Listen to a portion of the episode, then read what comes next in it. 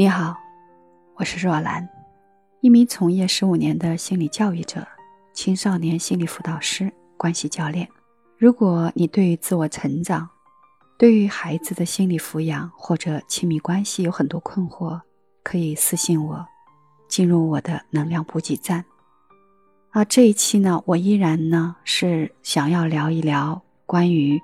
如何拯救焦虑的自己，做一个内心强大的养育者。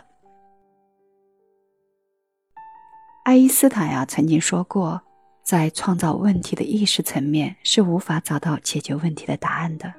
那在今天的这一期节目里，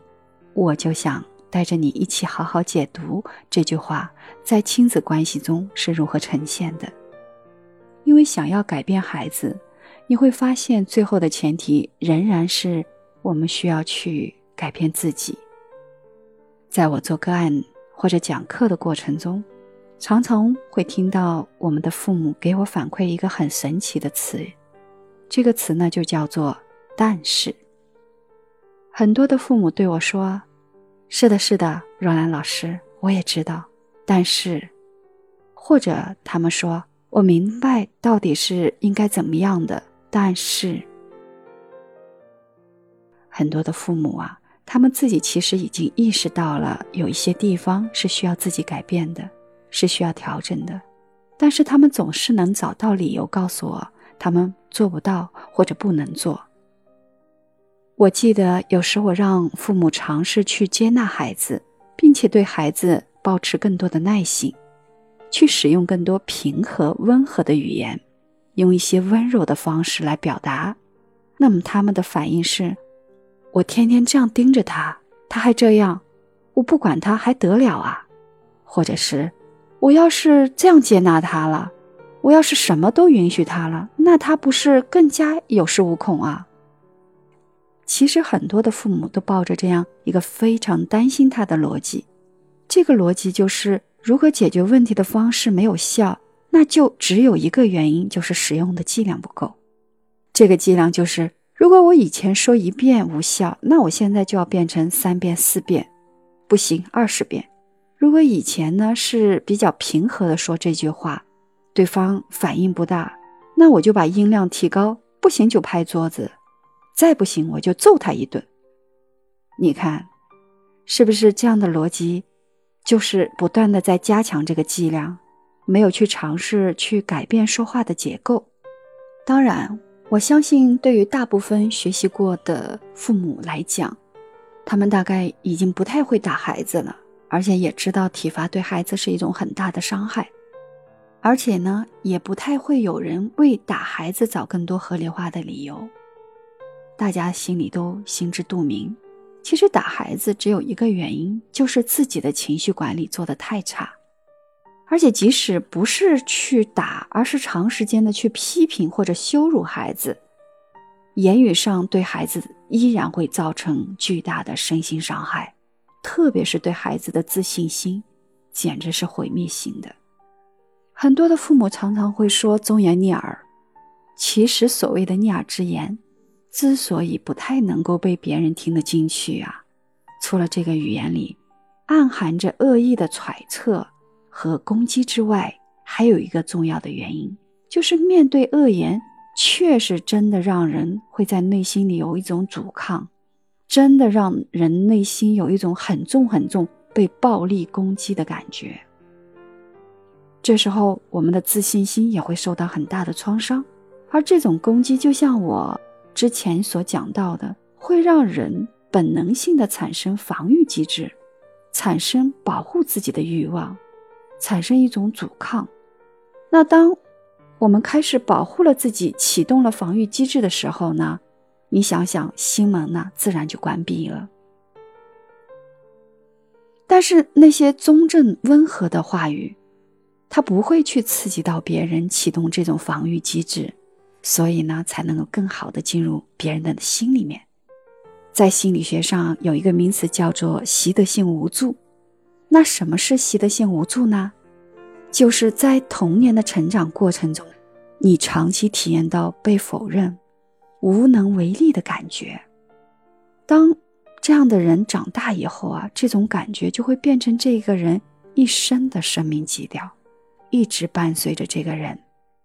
而关于这个习得性无助，曾经呢有一个心理学家做过这样的一个实验哈，他找到两只小狗，把它们分别关在两个笼子里，一个笼子里呢有装红色的按钮，另外一个笼子没有。然后这个心理学家就每隔两个小时呢给狗狗进行不会致命，但是会有很疼痛的感受的这种电击。一次电击大概持续个几分钟，而那只啊有红色按钮的狗狗啊，最后发现只要按到那个红色的按钮啊，电机就会停止。而另外一个笼子的红色按钮没有任何作用，所以呢，无论这只笼子里的狗狗是撞笼子叫呢，还是按按钮，电击呢都会完整的持续三分钟才结束。后来呀。那个装有红色按钮，然后也确实有效的那个按钮的笼子里的狗狗就学会了，他每一次看到有电击的时候啊，就跑过去按按钮。而第二只狗呢，发现呢，我怎么去按那个按钮都没有用，之后呢，它就什么都不做了，就是忍受那个电击。哎，两个星期过后啊，这个心理学家就把两只狗都放出来了。又从外面找了一只野狗，然后分别呢让他们这三只狗经过三个电网，这三个电网呢都是通了电的。那从外面找来的野狗啊，它经过这个电网的时候呢，因为四面都是空旷的，它很快就跳了起来，从这个电网上面跳着跑走了。而第二只呢，就是那个在笼子里一直有效的有红色按钮的狗，它是什么反应呢？它是在找红色按钮吗？当然没有，它很快的跑开了。但是呢，最后一只狗啊，当它啊通过那个电网的时候啊，它既没有跑开，也没有做任何别的反应，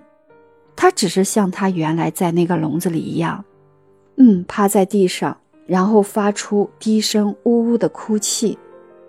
忍受和等待那个电流过去，这就是习得性无助。所以，无论是一个孩子或者动物，当他从小体验过这种感受，就是无论我做什么都没有用的时候呢，当他习得这个信念或者经验，即使他成年以后啊，当他遇到困难的时候，他也会习惯性的获得这种判断。他会觉得我怎么做都没有用，所以当一个人小的时候，我们作为父母一旦给了他这个视角，那就是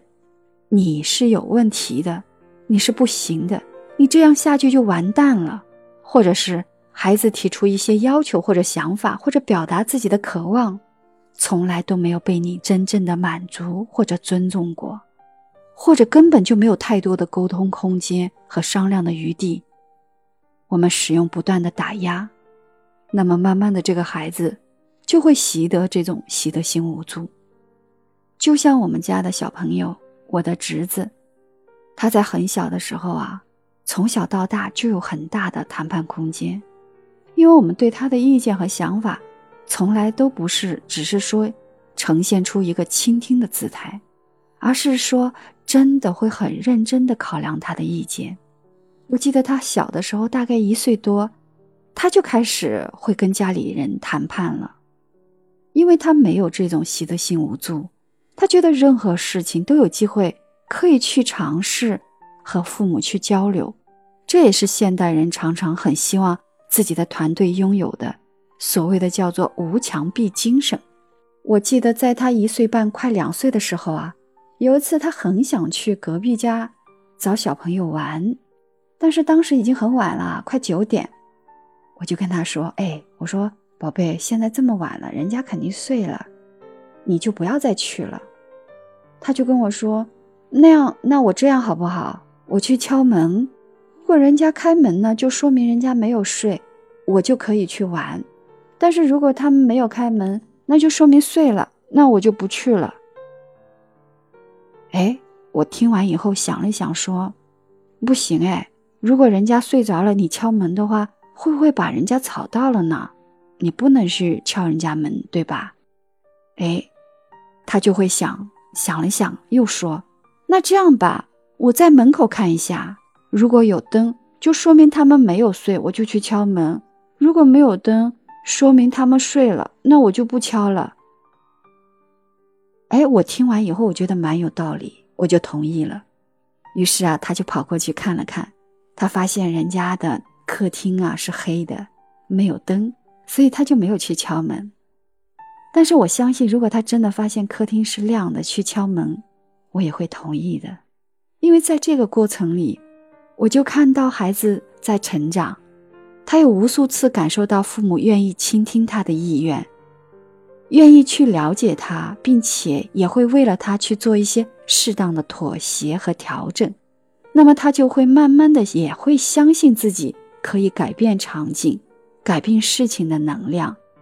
而不会像很多的孩子，虽然父母表面上啊在询问孩子的意见，但其实你有没有发现，你只是做了一个姿态，你没有真的去想要去采纳或者倾听孩子。你只是想等着孩子赶紧说完，然后好去说你自己想要说的，所以慢慢的孩子也就丧失了表达意见和表达想法的意义了。他就会觉得说了也没有用，还不如不说呢。所以对于父母来说，一旦孩子不愿意去表达自己内心的想法，其实代表着说呢，父母跟孩子的关系呢已经变得很远很远了。而在另外一个层面，就是当做父母要去说一些话，而且这个话说了很多年，天天说都没有用，为什么还要用这样的方式呢？很多父母真的，你需要明白，我们那么想要改变孩子，其实核心是因为我们觉得改变自己太难了，所以才需要改变孩子，才有了之前那个很神奇的话语“但是”，对吗？当。我们自己做父母，发现改变自己很难，然后就会用一大堆理由来限制自己，合理化自己不改变的时候啊，他们其实是没有办法给孩子做出一个很好的诠释和榜样。当孩子遇到困难的时候，有一个榜样可以引领自己，让自己往前跨越，对于孩子来讲意义很重大。当父母。用过去的一些方式对待孩子，然后产生了很多问题，然后你还在原来的思维框架里寻找答案，那我想你肯定是找不到的。当你同样的方式、同样的做法做了很多年没有用，你真的需要去做的不是去觉得孩子有问题，而是真的去思考一下自己。关于做一个内心强大的养育者系列。今天呢，就讲到这里了。希望呢，今天的分享能带给你一定的启迪。如果在这件事情上呢，你有相同的感受或者不同的育儿观点，真心希望你在我的下方留言，给我点赞，分享给更多的人。我是若兰，我在这里等你。